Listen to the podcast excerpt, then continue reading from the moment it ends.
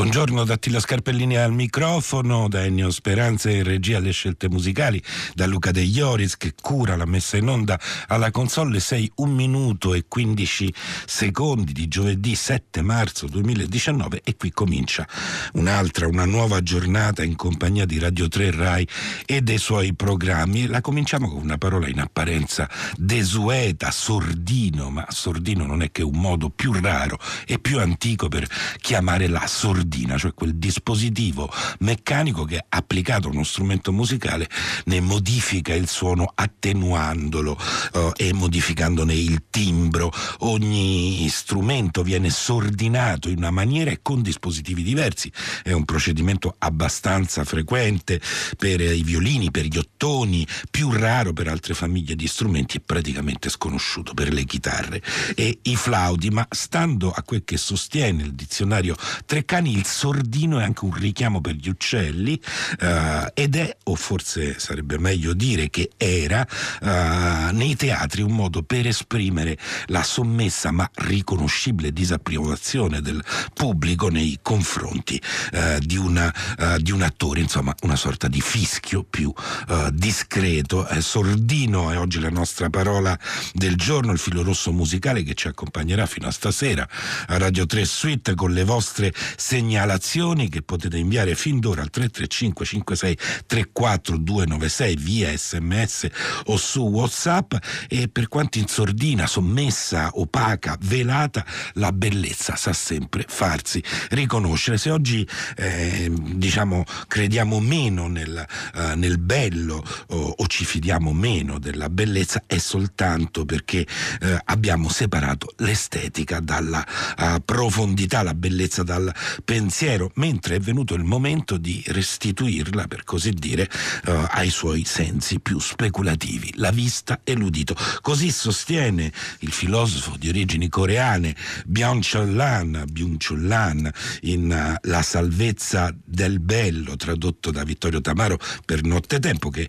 un altro capitolo che si aggiunge alla summa critica che questo pensatore da ormai più di dieci anni sta portando avanti contro la tarda modernità e con Sordino è anche un, una di quelle indicazioni scritte negli spartiti musicali che Ennio Speranza ha ritrovato nel concerto di un singolare personaggio, il conte unico Wilhelm uh, van Wassenaer, uh, che era un diplomatico ma anche un compositore uh, olandese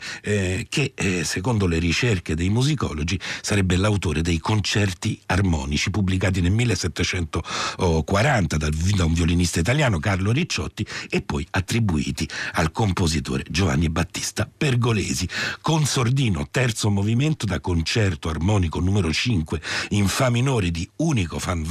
Wassener, lo ascoltiamo dall'orchestra barocca di Amsterdam diretta da Tom Koopman.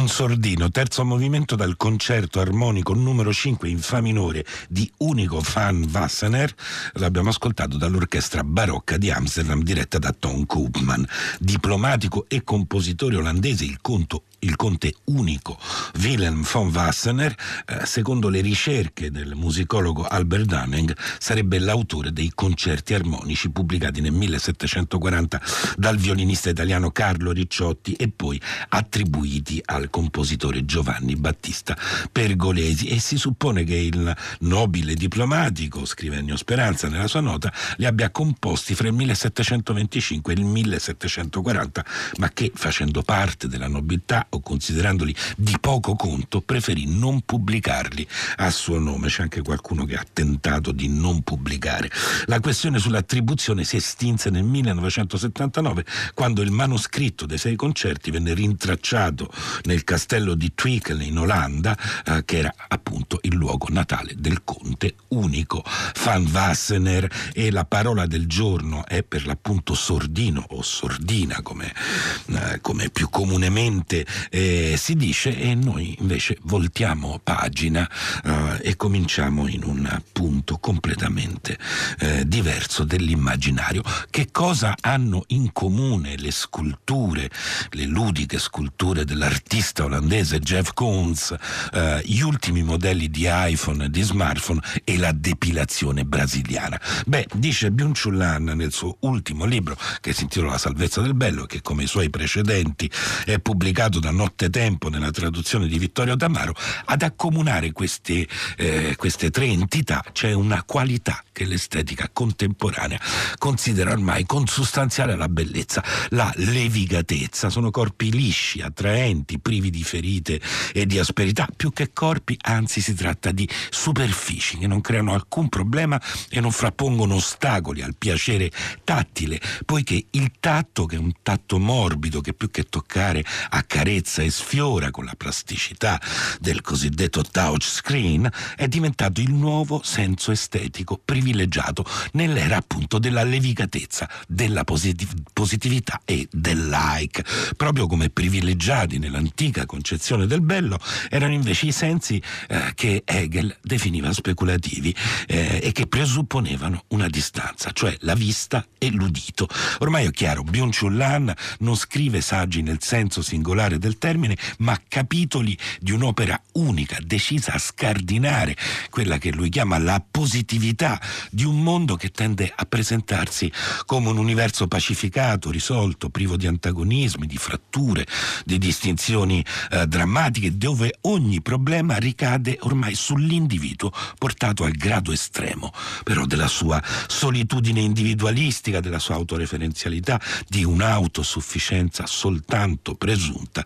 che in realtà si identifica con la congestione dell'io e con quella spettrale quanto crudelmente reale sindrome dell'epoca, che è la depressione a cui Biunciullano ha dedicato molte pagine dei suoi libri. Ecco, dominato dal liberismo economico senza più alternative, quello profetizzato da Margaret Thatcher con la sua famosa affermazione There are no alternative, uh, dalle simulazioni digitali che rimpiazzano la scena della società. È lo stesso mondo, il migliore dei mondi possibili per chiamare in causa l'ottimismo di un vecchio personaggio del teatro filosofico europeo, cioè il Pangloss del Candide di Voltaire, eh, con il quale poi si sono scontrati altri pensatori critici prima e dopo questo filosofo di origini coreane ma di lingua tedesca, eh, ad esempio il francese Jean Baudrillard scomparso sette anni fa, oppure l'inglese Mark Fisher, che è il sorprendente autore di un libro di cui abbiamo anche parlato in trasmissione, Il realismo capitalista. Il pensiero di Anna non teme di ripetersi, anzi è un po' come la goccia che scava la pietra. In ogni nuovo capitolo che apre eh, della sua summa negativa, visibilmente ispirata, eh, ispirata alle idee di Theodor Adorno, ricapitola le puntate precedenti. Nei suoi ultimi libri, nei suoi ultimi interventi, eh, Anna aveva riabilitato la contemplazione e il pathos della distanza. La salvezza del bello oh, li riprende fin dalle prime pagine come discriminanti tra due concezioni della bellezza. Una che è quella di un atto ormai svuotata di senso di cui in effetti Jeff Koons con le sue eh, sculture eh, glamour è senza dubbio il massimo rappresentante attuale un'arte che fa tutt'uno con l'atmosfera mediatica che l'avvolge, un'atmosfera piacevole, divagante, per l'appunto levigata e votata a una fruizione immediata, un'apparente stretta del mordi e fuggi del consumo e un'altra idea della bellezza che è esemplificata proprio dal titolo che in parte è ispirato a Dostoevsky, la famosa La bellezza salverà il mondo e in parte invece a una poesia uh, di uh, Paul Seren e questa bellezza può essere salvifica perché è profonda e non esclude da sé, dal suo stesso piacere, la ferita o le ferite dell'essere. Non esclude ad esempio il dolore perché attraverso di esso, dice Byung-Chul Lan, che si apre quell'incrinatura in cui uh, si annuncia il totalmente altro. Ecco, muovendosi tra le estetiche classiche, a cominciare dalla più classica di tutte, cioè quella di, eh, di Immanuel Kant, eh, Byung-Chul cerca di strappare la bellezza dall'isolamento in cui l'ha sprofondata, un soggettivismo esacerbato ed autocompiaciuto che culmina nella totale positività di quello che questo filosofo chiama il bello digitale. Il bello digitale liscio, duttile, immediatamente appagante. La domanda di questo libro è: possiamo ancora considerare la bellezza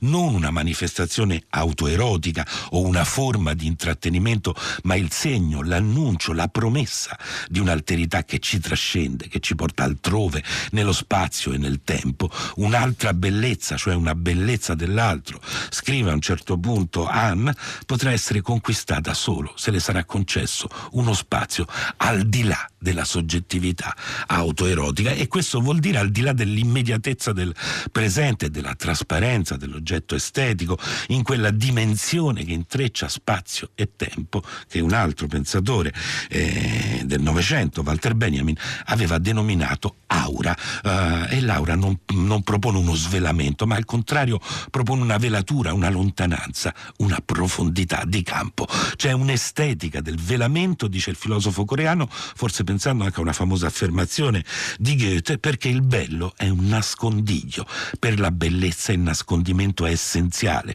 La trasparenza, dice Anna, non si accorda alla bellezza. La bellezza trasparente è un ossimoro. La bellezza è necessariamente un'apparenza. Vi è insita un'opacità. Opaco significa ombreggiato. Lo svelamento toglie la bellezza, l'incanto e l'annienta. Perciò essa è, secondo la sua assenza, indisvelabile.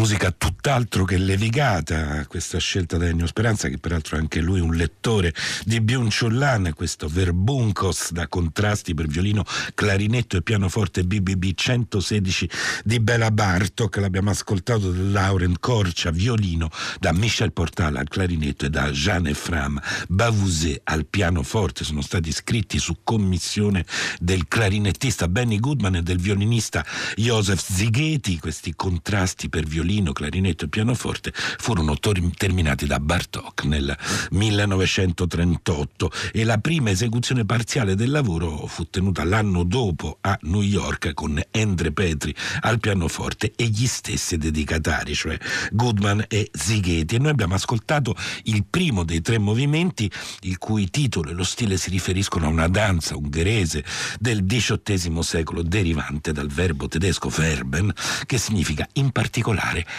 arruolarsi. Oggi siamo arruolati eh, nel pensiero di Biunciullà, la salvezza del bello, tradotto da Vittorio Tamaro per Notte Tempo, e c'è un messaggio, un messaggio che arriva da Fano, da Aldo, un ascoltatore che segue qui comincia molto assiduamente, eh, che cita proprio una poesia di Rilke a cui Biunciullan esplicitamente si rifà all'arcaico torso di Apollo, questo torso che per quanto lontano continua, scrive eh, Rilke, a sfavillare, eh, simile a un manto versicolore, eh, in, in, in ogni fibra accendendo una stella, ed è un busto che ci guarda, imponendoci di cambiare vita. Ecco, la bellezza può avere questo potere, può imporre un cambiamento, una conversione della vita, velo, mistero, lontananza, ma anche eh, ferita, appunto, incrinatura, lesione, l'estetica proposta da questa incursione filosofica uh, di Byung-Chul nel campo di una bellezza invece patinata e votata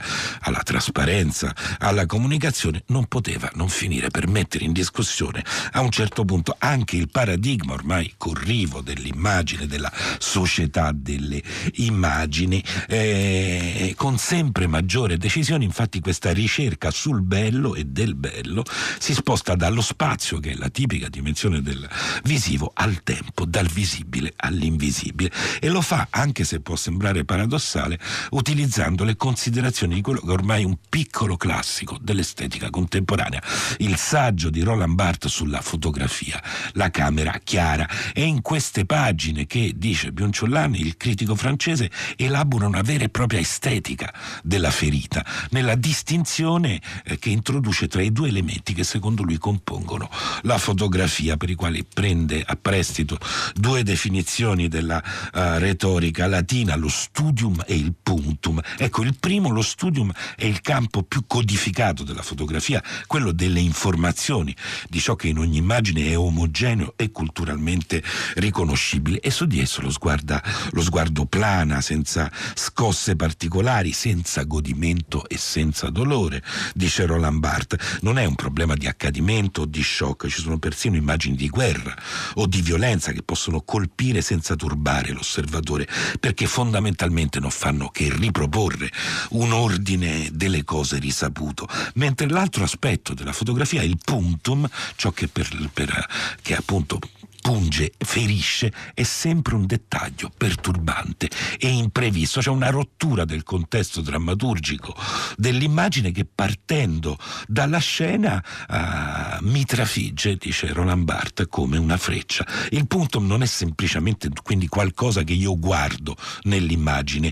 non è un'informazione, ma è qualcosa che a sua volta mi guarda, cioè mi riguarda e il puntum, dice Bionciollan uh, nel suo uh, eh, nel suo saggio sul bello, si manifesta come uno sguardo che mette in discussione la sovranità del mio stesso sguardo e che non a caso, apparendo, segna un cortocircuito della stessa visione, cioè segnala un campo cieco dell'immagine. Ed è in questa ritorsione sullo sguardo che bisogna intravedere quella crisi della soggettività, cioè quello spostamento, quell'uscita dall'io che, secondo il pensatore della salvezza del bello, caratterizza la presenza di una bellezza che comporta sempre una rottura e una riformulazione dell'ordine del tempo.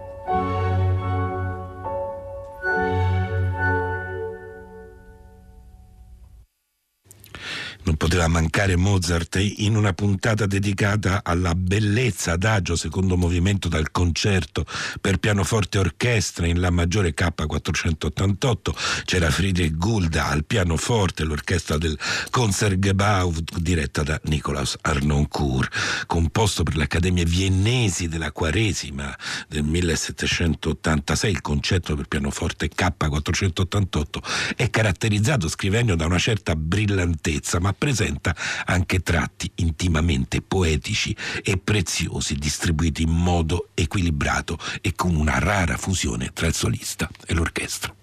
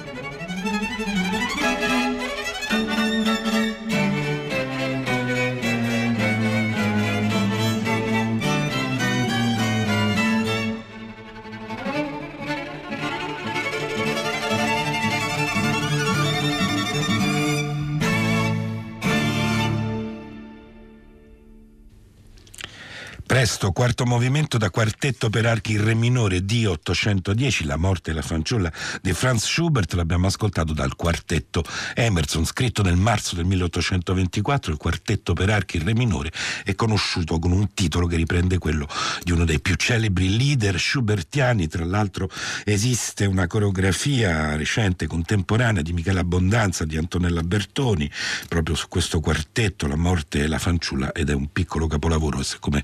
gira per l'Italia, uh, se qualcuno dire, ha modo di vederlo, lo faccia alle 6.41 minuti e 34 secondi. Ci salutiamo, tra poco il GR3, poi eh, Laura Battaglia che conduce la rassegna di Radio 3 Mondo e ci salutiamo restando in un'unione tra musica e poesia con Andrea Chimenti, La notte bella, tratto da un album che è un corpo a corpo con diverse poesie di Ungaretti.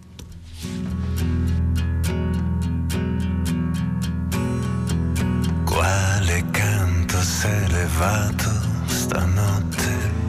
che intesse di cristallina eco del cuore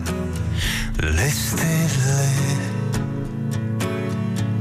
Quale festa sorgiva